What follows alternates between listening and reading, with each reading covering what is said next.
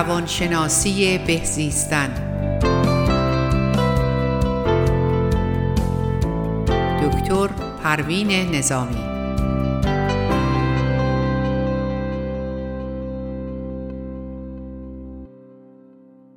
درود بر شنوندگان عزیز برنامه رادیو بامداد و تشکر فراوان از گردانندگان این رادیو که مرا دعوت کردن که برنامه‌ای برای شما داشته باشم هر هفته. من دکتر پروین نظامی، فوق دکترا در روانشناسی بالینی هستم و با سالها تجربه از ایران و در اینجا میخواستم امروز برنامه رادیویی خودم رو با نقش تعلیم و تربیت والدین در تربیت فرزندان شروع بکنم و اینکه چقدر این نقش مهمه که والدین چه نقش پرمسئولیتی رو به عهده دارن برای تربیت فرزندانشون. با توجه به این برنامه‌ای هم که اتفاقات ناگواری هم که در ایران مخصوصا این آخرین بار برای اون دختر جوان سیزده ساله که به دست پدرش کشته شد و اینا تمام کمبودهای عاطفی بچه هاست که اینا رو هدایت میکنه به سمت حالا توجه به چیزهای بیرون از زندگی خودشون، از زندگی خانوادگیشون. کمبودهای عاطفی و روانی باعث میشه که توجهشون به افراد بیرون از خانواده معطوف بشه و کسب محبت میخوان بکنن. و اینو من یه آرتیکلی هم در فیسبوک گذاشتم در مورد اینکه چرا رومینا قربانی شد که میتونین به وال من در فیسبوک مراجعه کنین و یه تفسیری که بر اون کرده بودم شما مشاهده بفرمایید. تعلیم و تربیت بچه ها مسئولیت بزرگ خانواده است.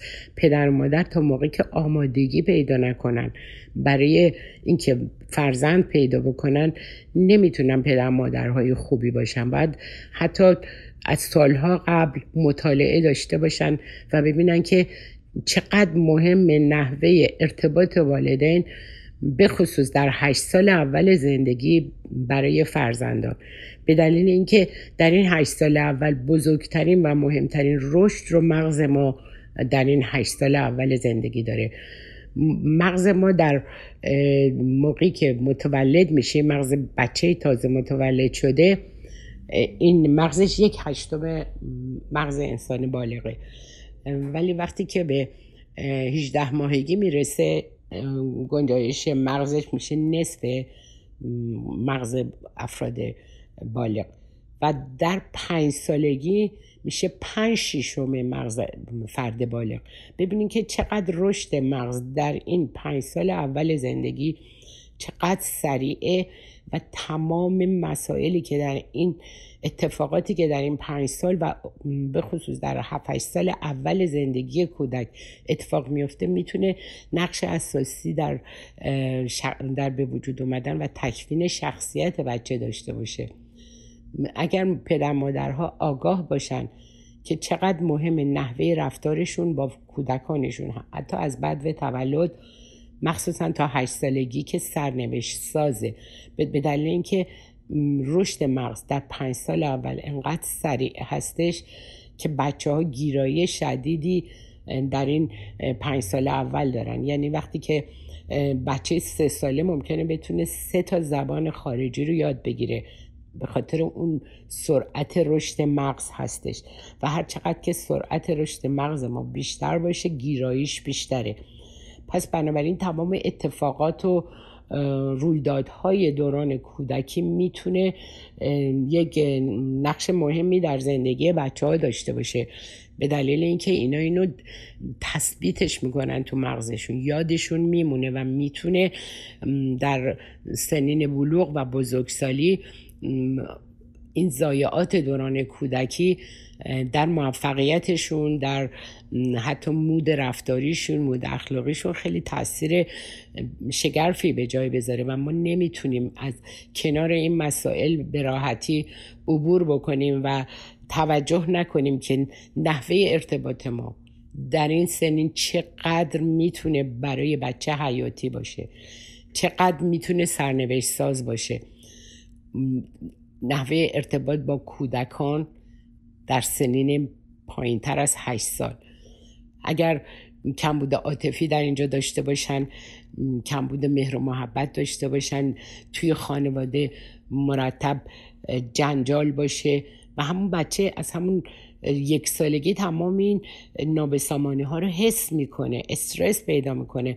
ما فکر میکنیم بچه هست نمیفهمه، ولی تمام اینها آثار سوء جانبی داره برای تربیت بچه.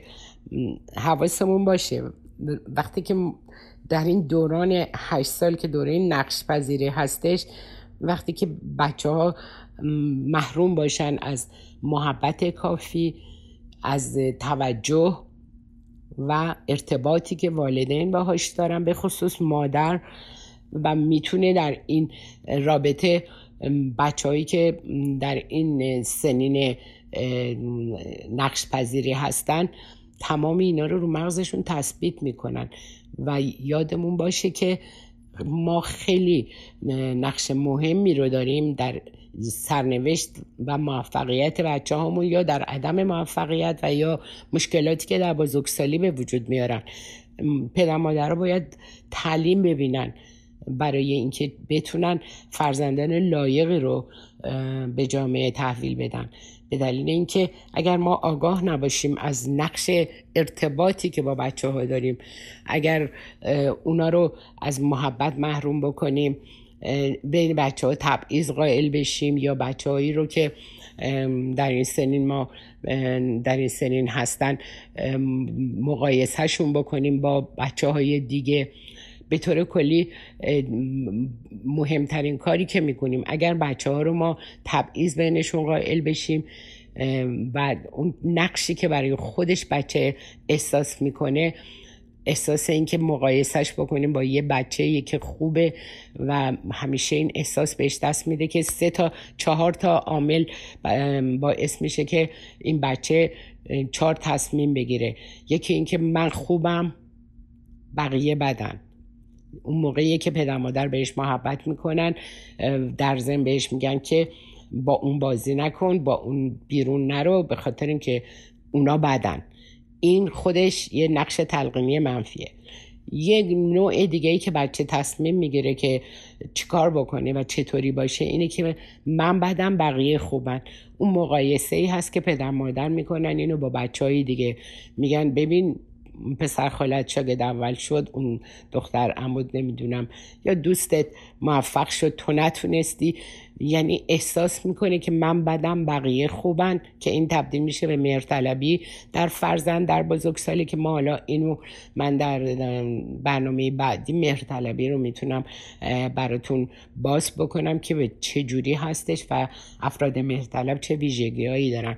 و قسمت سومی که بچه انتخاب میکنه که من بدم بقیه‌ام بدن، اون موقع هستش که احساس میکنه که پس چون که من بدم، این کسایی که مثلا توی امریکا توی فلوریدا با اسلحه مثلا به یه نایت کلاب حمله کرد و همه رو یه تعداد زیادی رو کشت، بعدش هم خودش رو کشت، یعنی من بدم بقیه هم بدم، پس بذار بدا رو از زندگی محو کنم. البته من اینا حالتهای اگزاجری که ممکنه در این رابطه به وجود اومده دارم بهتون میگم، ولی میخوام نقش حیاتی و اساسی که پدر مادر در رابطه با تربیت فرزندانشون دارن، اگر این نقش رو نخوان خوب ایفا بکنن و بهش توجه بکنن، ما مسئول سرنوشت فرزندانمون خواهیم بود. و این نقش رو اگر ما نخوایم به خوبی ایفا بکنیم و بچه رو هم بایستی از نظر عاطفی، هم از نظر مهر و محبت، هم از نظر رفاه نسبی که برای بچه فراهم میشه، تمام اینا میتونه برای بچه سرنوشت ساز باشه. چهارمین انتخابی که بچه میکنه، اگر که ببینه که واقعا پدر و مادر خیلی بهش توجه دارن، مقایسش نمیکنن، بین برادر خواهرها تبعیض قائل نمیشن، خودشون پرخاشگر نیستن و خانواده پرمهر و محبتی هستش، و این به بچه القا میشه که من خوبم بقیه هم خوبن. این بهترین نوعی هستش که ما میتونیم بچه همونو تربیت کنیم، یعنی که من خوبم پس بقیه هم خوبن. اون وقت این بچه از نظر اعتماد به نفس یه فردی میشه و هم همچنین حرمت نفس، از نظر حرمت نفس در حدی قرار میگیره که هم خودش رو دوست داره، هم به بقیه توجه میکنه، هم به خودش اعتماد داره، هم به بقیه. و تمام اینها میتونه خیلی خیلی مهم باشه در زندگی فرزندانشون. بنابراین ما هیچ وقت نمیتونیم چشم پوشی بکنیم که ما داریم شخصیت بچه‌مون رو در این دوران ما داریم شخصیت بچه رو شکل میدیم و اگر نخوایم نقش خودمون رو درست ایفا بکنیم به عنوان یک پدر و مادری که من حالا در قسمت دوم دوم برنامه خودم همینجا در مورد این مسائل بیشتر صحبت میکنم، ولی فقط حواسمون باشه که ما باورامون و تمام زندگیمون از طریق این رفتارهای دوران نقش‌پذیری شکل گیری میشه و میتونه سرنوشت ساز باشه. تاکید من بر مسئولیت پدر مادر هاست که مسئولیت تربیت فرزند مسئولیت خطیریه و ما باید براش واقعا سنگ تمام بذاریم، نه اینکه بی توجه.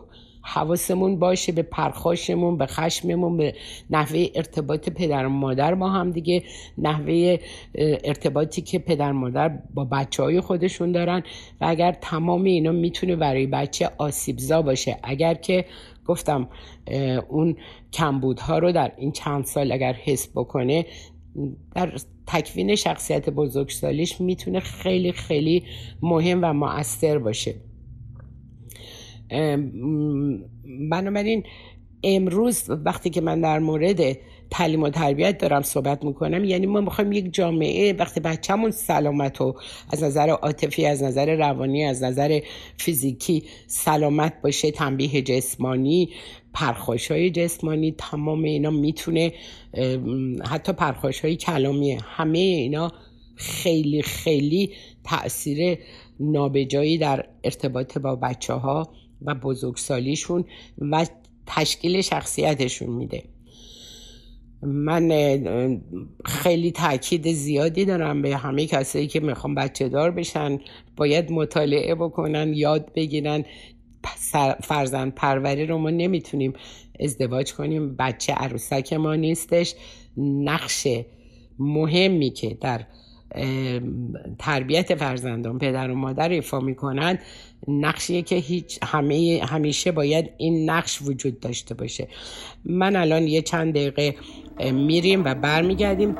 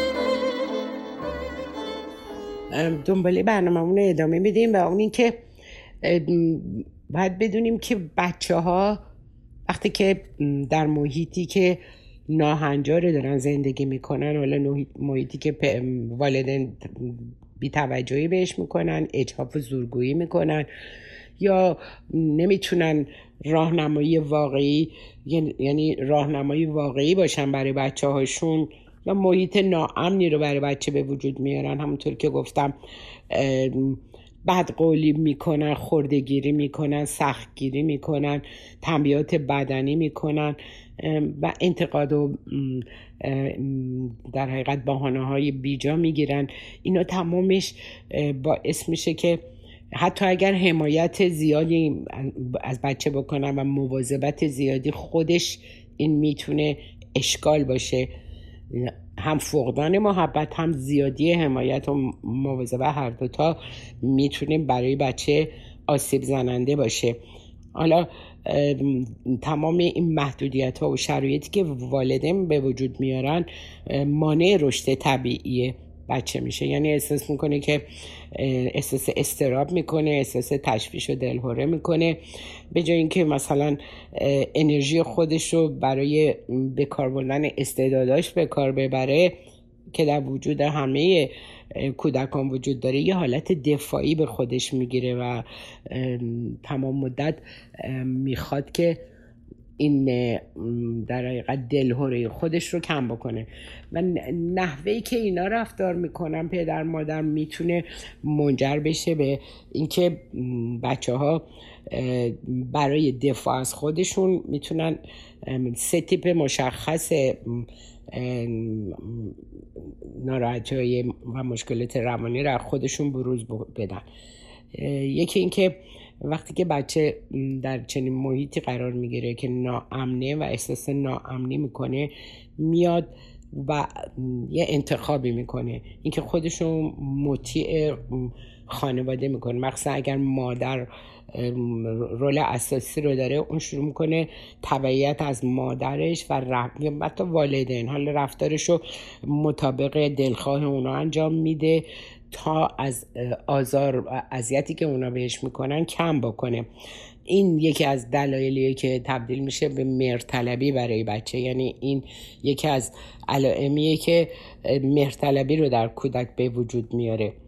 یکی دیگه هم اینه که اون بچه احساس میکنه که باید خودشو خیلی موقعیتشو محکم بکنه تا از آزار و اذیت اطرافیان در امان باشه، بنابراین میل به تسلط و برتری طلبی در اون به وجود میاد و رفتارش رو طوری میشه که تو هم با پرخاشگریه و میخواد که اون سلطه خودش رو بر دیگران اعمال بکنه و این بچه ها رو تیپ برتری طلبه که به وجود میاد، این خصوصیات افراد برتری طلبه. نوع سوم این در حقیقت ناراحتی و مشکلاتی که ریشه و علت در ارتباط والدین به صورت ناهنجار داره، یکی این که فرد سعی میکنه که خودش از دیگران دور نگه داره، معاشرتش رو کم کنه، دامنه معاشرت و دیگران رو کم میکنه و میخواد که در خلوت خودش باشه تا کمتر آزار و اذیت از دیگران ببینه. اینم یک اینو بهش میگن تیپ عزلت طلب، یعنی کسایی که میخوان خلوت خودشون رو داشته باشن و همیشه کناره‌گیری میکنن. و اینا رو نگاه کنه، افرادی که پرخاشگرن، برتری طلبن و احساس میکنن میخوان قدرت خودشون رو اعمال کنن، یا افراد مهرطلب که تمام مدت خودشون رو مطیع دیگران انجام میدن، یکش به لبشون بستن، همیشه میخوان همه رو از خودشون راضی نگه دارن. تمام اینا رفتار، یعنی تمام اینا از آزارها و آسیب‌های دوران کودکی نتیجه میگیره که یک کودک اگر در یک محیط در حقیقت پرمهر و محبتی بزرگ بشه، کلا اون سرنوشتش تغییر میکنه و نرمال به زندگی خودش ادامه میده، چون تلاش انسان ها بیشتر برای این هستش که قدرت و اهمیت به دست بیارن. وقتی ما اینا رو محروم میکنیم از اینا، آسیب هایی که به اینا زده میشه ماندگاره و واقعا سالها باید صرف بشه که تا آثار این عدم کفایت والدین رو حالا از طریق تراپی روانشناسا بتونن برطرف بکنن و این آسیب ها رو از زهرش بکاهن، چون در سرنوشت بچه ها اثر میذاره. مهمترین مسئله‌ای که پدر مادر باید همیشه مد نظر داشته باشن و برای اینکه بتونه فرزندانشون به صورت طبیعی رشد بکنه، اون گرمی و محبت رو باید داشته باشن، آزادی نسبی رو به اینا بدن، بچه‌ها رو مورد تشویق قرار بدن، پاسخگوی سوالاتشون باشن، هدایت‌های درستی انجام بدن، تبعیض قائل نشن. یعنی تمام این مسائلی که الان بیان کردم اینه باعث میشه که بچه در روند رشد طبیعی قرار بگیره و احساس ایمنی بکنه. وقتی که احساس عدم امنیت میکنه، شروع میکنه روش‌های ناهنجار دیگر رو انتخاب کردن، همونطور که شرح دادم مهرطلبی یا برتری طلبی یا عزلت طلبی رو انتخاب میکنن و اینا تمام زایده رفتارهای ناهنجار والدین در دوران کودکی هستش که این افراد به این شکل رشد میکنن و برای اینکه برای امنیت خودشون باز هم از این روش ها، و بهتون گفتم علتشو که به, به چه دلیل از این تاکتیک ها و روش ها استفاده میکنن. و ما با پرخاشگری، یعنی من واقعا دارم در ارتباط با مسئولیت خطیر والدین در اینجا صحبت میکنم که حواسمون باشه، بچه ها نیاز دارن. من در مورد همون رومینا وقتی اون مطلب رو در فیسبوک نوشتم که این بچه یه ده دوازده ساله نه نیاز جنسی داشت نه شوهر میخواست، به خاطر آسیب هایی که از پدرش دیده بود و پرخاشگریاش، ظلمی که اونا میکردن و مادر بدون قدرتش، این شروع کرد با یه مردی که مثلا پانزده سال از خودش بزرگتر بود، یعنی جانشین برای پدرش، برای دست نوازش نوازشگر پدرش جانشین انتخاب کرد که اون بیاد و کمبود بیپدری اینو جبران بکنه. چون دخترها خیلی نسبت به پدرشون حساسن و دوست دارن مورد توجه پدر قرار بگیرن. البته مادرم دوست دارن، ولی دخترها پدر بوت اوناست و وقتی که بچه محروم میشه، یک نمونهش همین بود دیگه. وقتی نگاه میکنیم این نمیخواست بره با یکی، اصلا نمیدونه ازدواج چیه، نمیدونه به اون شکل اصلا تماس جنسی چه چیزی داره. تمام این از کمبودها ناشی میشه. این بچه میخواست یه نوازش، دست نوازش رو به سر خودش ببینه و اون آدمم که اینو پذیرفته بود. من حالا نمیخوام اونو حالا کاملا برنامه‌اش توجیه کنم، ولی مهم اینه که باید بدونیم هر آسیبی که در این مورد به وجود میاد یک نشانه ای از عدم مسئولیت والدینه. حالا مادر بی قدرت، پدر پرخاشگر، پدر ظالم، بچه‌ها خب میخوان دنبال یک جلب توجه، عاطفه، دست نوازش از بیرون از خانواده به دست بیارن. اگر هیچ کدوم از اینا نباشه، رشد طبیعی بچه ها باز میمونن و نمیتونن اون رشد طبیعی خودشونو داشته باشن. روی من تاکید من بر اینه که کسایی که نمیدونن برن آگاهی بگیرن، برن مشاوره کنن. وقتی به فرزندانشون، من کسایی که می اومدن و یه خانم تحصیل کرده میگفت من بچم، بچه حالا نه سالش، این اصلا نمیخواد از من اطاعت کنه، من میگم اون کارو بکن این کارو نکن. ببینیم بچه ها واسه خودشون یه منی دارن و وقتی که ما میخوایم با اعمال قدرت و اعمال زور یک چیزایی رو، میگه باید حرف منو گوش بده چون من مادرش هستم. گفتم ببینین ما روش القای پیاممون به بچه متفاوته. آیا پیامی که به بچه القا میکنیم نوازشگره، پرخاشگریه، دوستانه است؟ هر لحنی که ما داریم اون بچه اگر ممانعت میکنه از رفتاری که پدر مادر خواهانه هستن که اون انجام بده، به دلیل اینه که بلد نیستیم ترانسفر کنیم، چجوری القا کنیم مهر و محبتمون رو به فرزند و فقط ازشون اطاعت میخوایم، یا محبت بیجا. و در ارتباط با اون خانواده‌ای که من گفتم مادر که تحصیل کردن بود، احساس این میکرد که مثلا همه حرفای اون و این بچه‌ای که حالا نه ساله ده ساله نزدیک سن بلوغش هم هست، چجوری باید یاد بگیرن با بچه هایی که در سنین بلوغ هستن چطوری باید رفتار بکنین. خیلی مسئله مهمیه.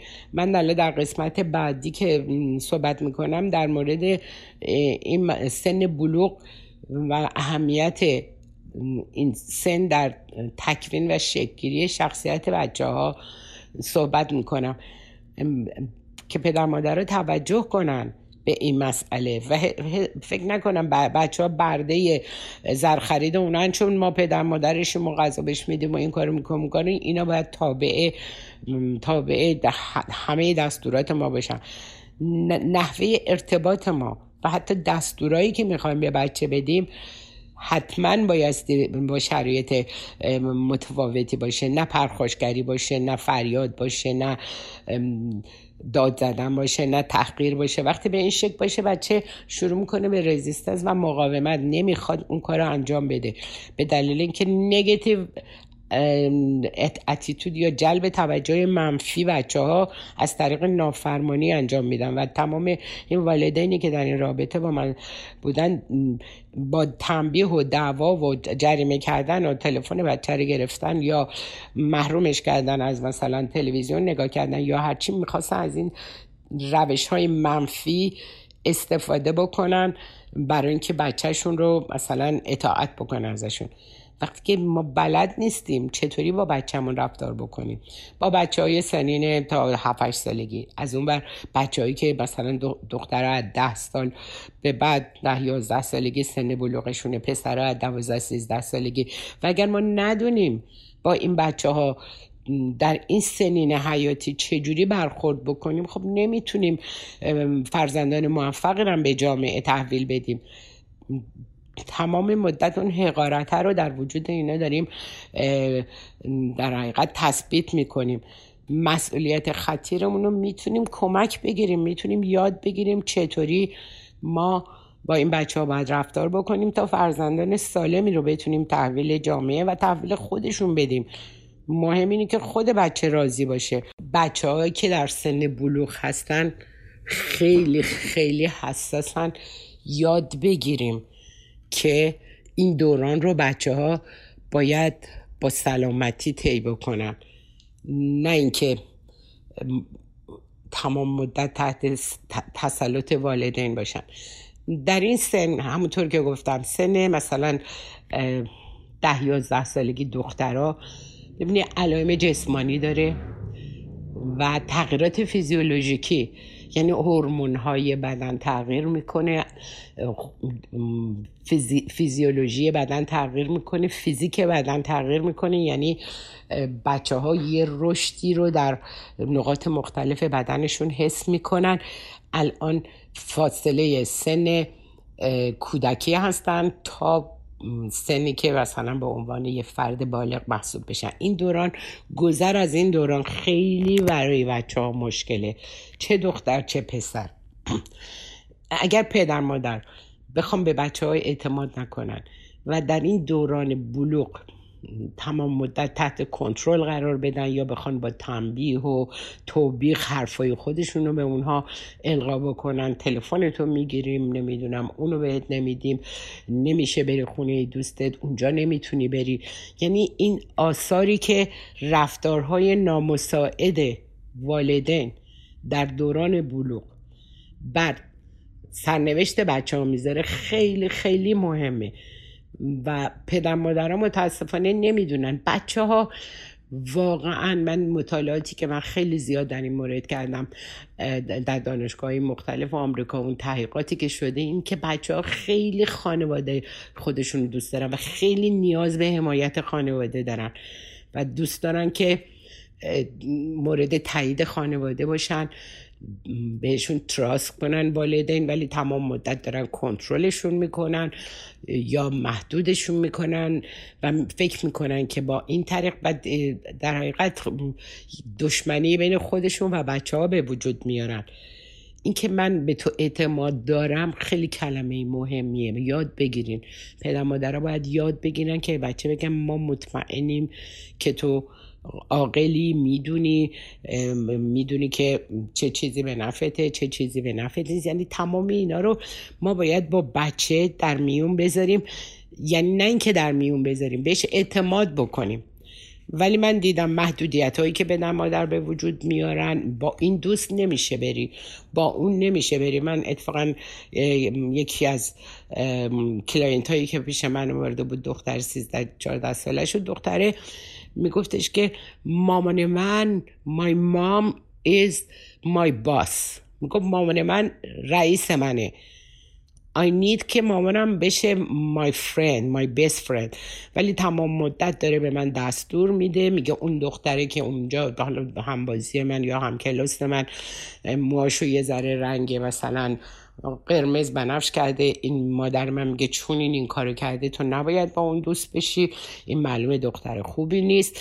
و این دختر خیلی رابطهش با مادرش بد بود، به دلیل اینکه همونطور که گفتم میگم مامان من میخواد مام به من ریاست کنه، من دوست دارم مامانم دوست من باشه. چقدر قشنگ یه دختر سیزده ساله این مسئله رو بیان کرد.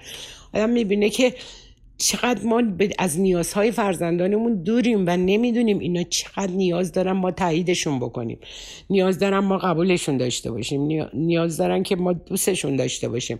ولی وقتی که ما داریم همش با کارهایی که میخوان بکنن یا جایی که میخوان برن یا دوستایی که دارن، ما روشای خصمانه، نه نمیشه با این بری، اصلا اونجا نمیشه بری، درسته که میتونیم همه اینا رو با دوست، یعنی دوستانه با بچه‌هامون مطرح کنیم، نه اینکه به عنوان یک رئیس بالا سرشون وایستیم با چماق که این کارو بکن اون کارو نکن. اون موقع هسته که بچه یواشکی میره میره مهمونی، حالا میگه خب میام، ولی سر موقع هم ممکنه بیاد، ولی دروغ گفته یه جای دیگه رفته.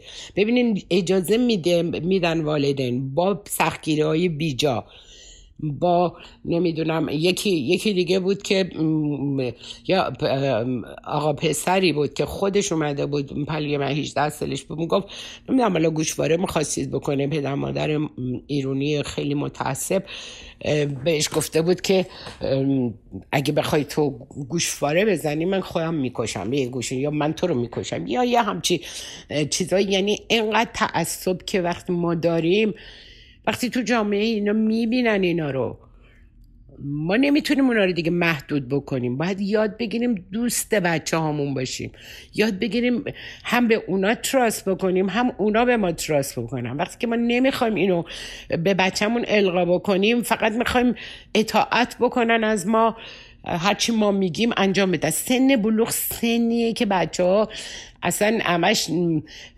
میخوان بر ضد مادره بگه موهاتو کوتاه کن، میره بلند میکنه، اتاقتو تمیز کن، بیشتر شلوغ میکنه. یه نمونهش این بود که یه دختر خانمی رفته بود کاپشن بخره تو فروشگاه، به فروشنده میگه اینو بده اونو بده، ده تا کاپشن میگیره، هی امتحان میکنه، آخر سر یکی رو انتخاب میکنه. اون میگه خب بالاخره یکی رو انتخاب کردی، میگه نه من با این شرط اینو میگیرم که میرم خونه، اگه مامان بابام گفتن این خوبه من میارم پس میدم. یعنی چی؟ یعنی همش میخوان یه کاری رو بکنن که فکر کنم ما خودمون مثلا انتخاب کردیم، اگه اونا بپسندن پس معلومه که این یه نشان دهنده اینه که اون نگاتیوایی که در این رابطه بچه‌ها به خاطر اینکه میخوان اون پرسونالیتی خودشون رو تثبیت کنن، دارن شکلگیری اون بزرگسالی خودشون رو میکنن. این دوران عبور از کودکی به سنین بالا بلوغ و بالای بلوغ خیلی دوران سختیه برای بچه ها، برای نوجوانان، و مهارت والدین، پدر مادرها، نه اینکه ما فقط از طریق قهری بخوایم با اینا ارتباط برقرار کنیم. این خانمه میگفت آره این اطاعت نمیکنه دخترم، منم موبایلشو گرفتم دیگه بهش نمیدم، بعدش هم نمیدونم محدودش کرده بودن تو تمام اینا. که این واقعا وقتی که ما داریم با روش‌های قهری میخوایم بچه‌هامون از ما اطاعت بکنن، هیچ وقت همچی چیزی اتفاق نمیفته. بچه‌ها دوست دارن پدر مادرشون دوستشون باشن، بهشون اعتماد کنن. ما تمام مدت پدر مادرها به بچه اینو القا میکنن، ای پای کامپیوتر داری چی نگاه میکنی، نمیخوام اون کارو بکنی. هر چیزی رو که اونا من میکنن بچه ها دوست دارن برن همون کاری رو که پدر مادر میگه نکن برن بکنن، و این خودش دردناکه. پدر مادرها، من خیلی در مورد مسائل بلوغ در تلویزیون که هم الان من بیست ساله تو تلویزیون هستم، تصویر ایران روزای جمعه ساعت یازده تا دوازده برنامه دارم و واقعا پیامای اینطوری خیلی به پدر مادرها در مورد این مسئله سن بلوغ دارم میدم. این سن خیلی حساسیه. اگر دخترها رو منع بکنی آثار جانبی زیادی داره، پسران رو منع بکنی برن به گنگا متوسل بشن، دخترها به دوستان ناباب متوسل بشن و اینجوری اون آرامش رو در وجود اون آدما، من داشتم کلاینت هایی که دخترها مثلا تو سن بلوغ تحت فشار بود و شرایط خیلی بدی پدر مادرش حتی تو اتاق زندانی کرده بودن، سیزده چهارده ساله بوده، از پنجره فرار میکنه و میره با کسایی که دراگی بودن و اینا دوست میشه. خانواده خیلی هم از نظر فرهنگی و از نظر مالی مرفه بودن ولی بلد نبودن، این دخترها رو به قهقرا کشوندن و رفت با تا واقعا سیزده چهارده سالگی این دراگی شده بود که حالا خیلی حالا من کار کردم با هم خانواده هم بچه. ببینید خیلی مهمه که ما چجوری داریم فرزندانمون سوق میدیم به کجا، به چیزهایی که اصلا خودمون دوست نداریم بچه به اون سمت بره ولی داریم با دست خودمون با رفتارهای اشکالدار خودمون اینا رو سوق میدیم به جاهای ناباب، به دوستای ناباب. پسر بچه‌ها دوست دارن جلب توجه کنن، وقتی پدر مادرون به اونا اعتماد ندارن اینا میرن جزء گنگ، جزء گروه هایی که قبولشون دارن، تو برو این کارو بکن، اونجا این برنامه اجرا کن، اینو بده. اینا گنگایی ان که آسیب زننده هم برای بچه. ما باید خانواده رو، خونه رو، محیط بسیار پر امنیت و پر از ملاتفت و محبت بکنیم تا بچه ها نرن جذب چیزهای ناباب بشن.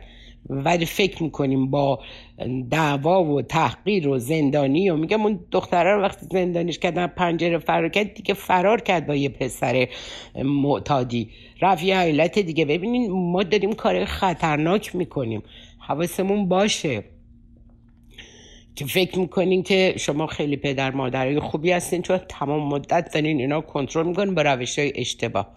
کمک بگیرین، ببینین بلد نیستین، نمیدونین رفتارهای با بچه رو چجوری، چرا نمیرین کمک بگیرین، یاد بگیرین چجوری نحوه ارتباطتون، چه با کودکان همون سنین پایین ترتون چه با بچه های سن بلوغتون که این دوران خیلی حساسه و ما سرنوشت سازیم، ما پدر مادرها سرنوشت سازیم برای بچه هامون.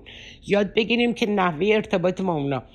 دختر من بیست سالگی دکتر جنرال دنتیست شد و بعد بیست و سه سالگی از کولومبیا نیویورک ارتودونتیست شد. اون یکی دختر من توی بیست و پنج سالگی بهترین کایروپراکتر شد. ببینین یاد بگیریم ما مسئولیم. اگر ما قرار باشه که مسئولیت خودمون رو انجام ندیم نمیتونیم افتخار کنیم که پدر مادر خوبی بودیم و تربیت درستی داشتیم. ما من اگر بچه من حالا تونسته مراحل موفقیت رو طی بکنه هنر خودش بوده و اون مسئولیتی که پدر مادر براش داشتن. ما هم میتونیم پدر مادرهای خوبی باشیم، نمیتونیم که با خشم و پرخاش و نمیدونم بگیر و ببند و کنترل اونا فکر کنیم که اونا زندانیای ما هستن. نه، آزادی فردی براشون قائل باشیم، احترام قائل باشیم، محبت دوست دارن. یکی این پسرها به من میگه بابام هیچ وقت منو حتی عیدم میشد نمیبوسید. ببین چقدر مهمه که ما نوازش و بوسه. میگفت بیست و دو سالش بود میگفت هیچ وقت پدرم منو نبوسیده. بنابراین یاد بگیریم و حواسمون باشه ما مسئولیم، نمیتونیم مسئولیت خودمون رو در حقیقت نادیده بگیریم و هر کاری دلمون بخواد بکنیم. من دیگه فکر میکنم الان برنامه‌ام تا در این, در این ساعت تموم شده. با همتون خداحافظی میکنم و سپاسگزارم از اینکه شنونده برنامه من بودین و تا درودی دیگر بدرود میگم.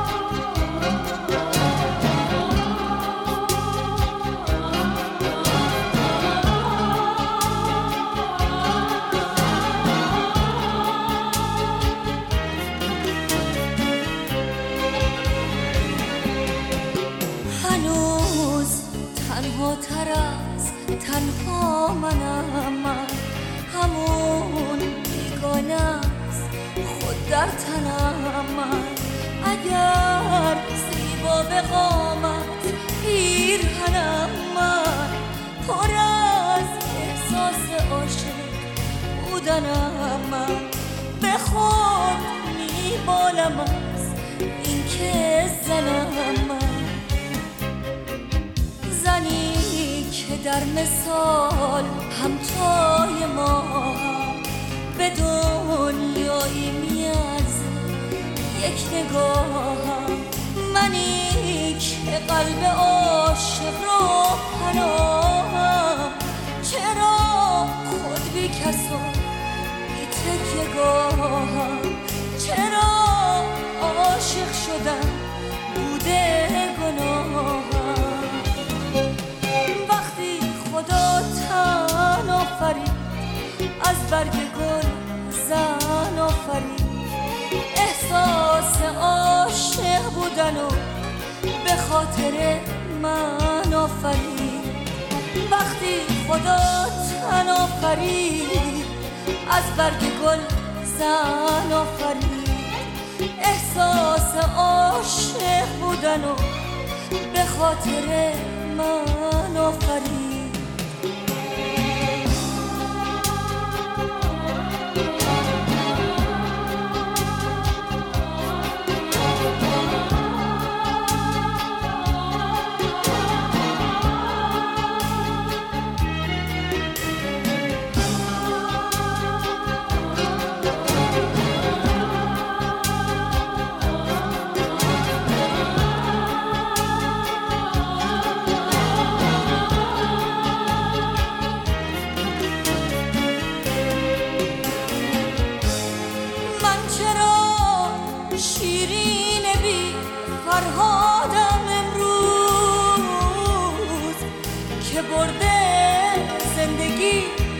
از یادم امروز من بهاری گم شده در بادم امروز، شکسته در گلو فریادم امروز. وقتی خدا تن آفرید، از برگ گلزن آفرید. احساس عاشق بودن و به خاطر من آفرید. وقتی خدا تن آفرید، از برگ گل زن آفرید. احساس عاشق بودن و به خاطر من آفرید.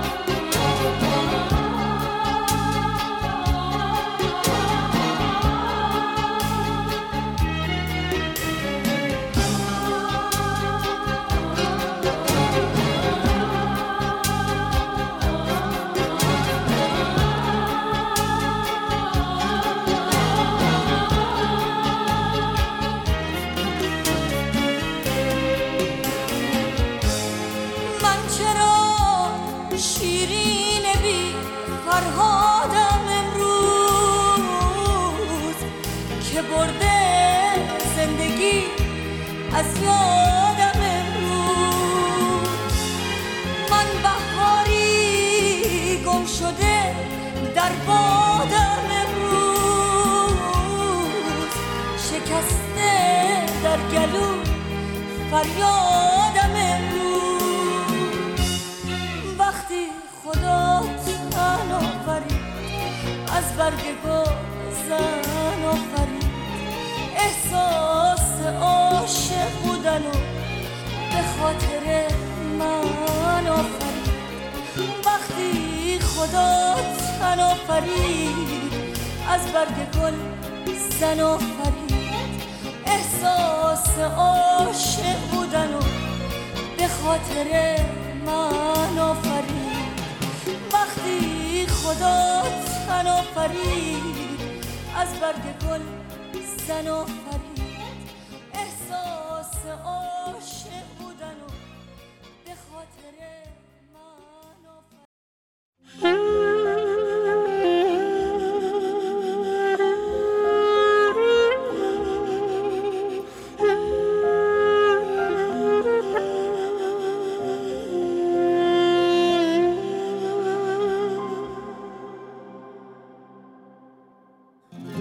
تو خنده دوری در یاد، تو قاصدکی دور از باد، من زخمی قبل از مردن، من ساکت قبل از فریاد، داد از دل من داد ای داد.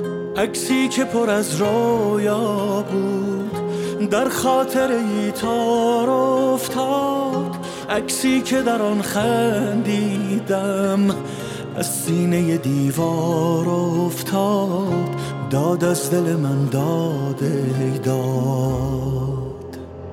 آمده ام تو به داد دلم برسی، تو سکوت مرا بشنو که صدای غمم نرسد به کسی. آمده ام تو به داد دلم برسی، چو پرنده زخمی بی پر و بال رها شده از قفسی.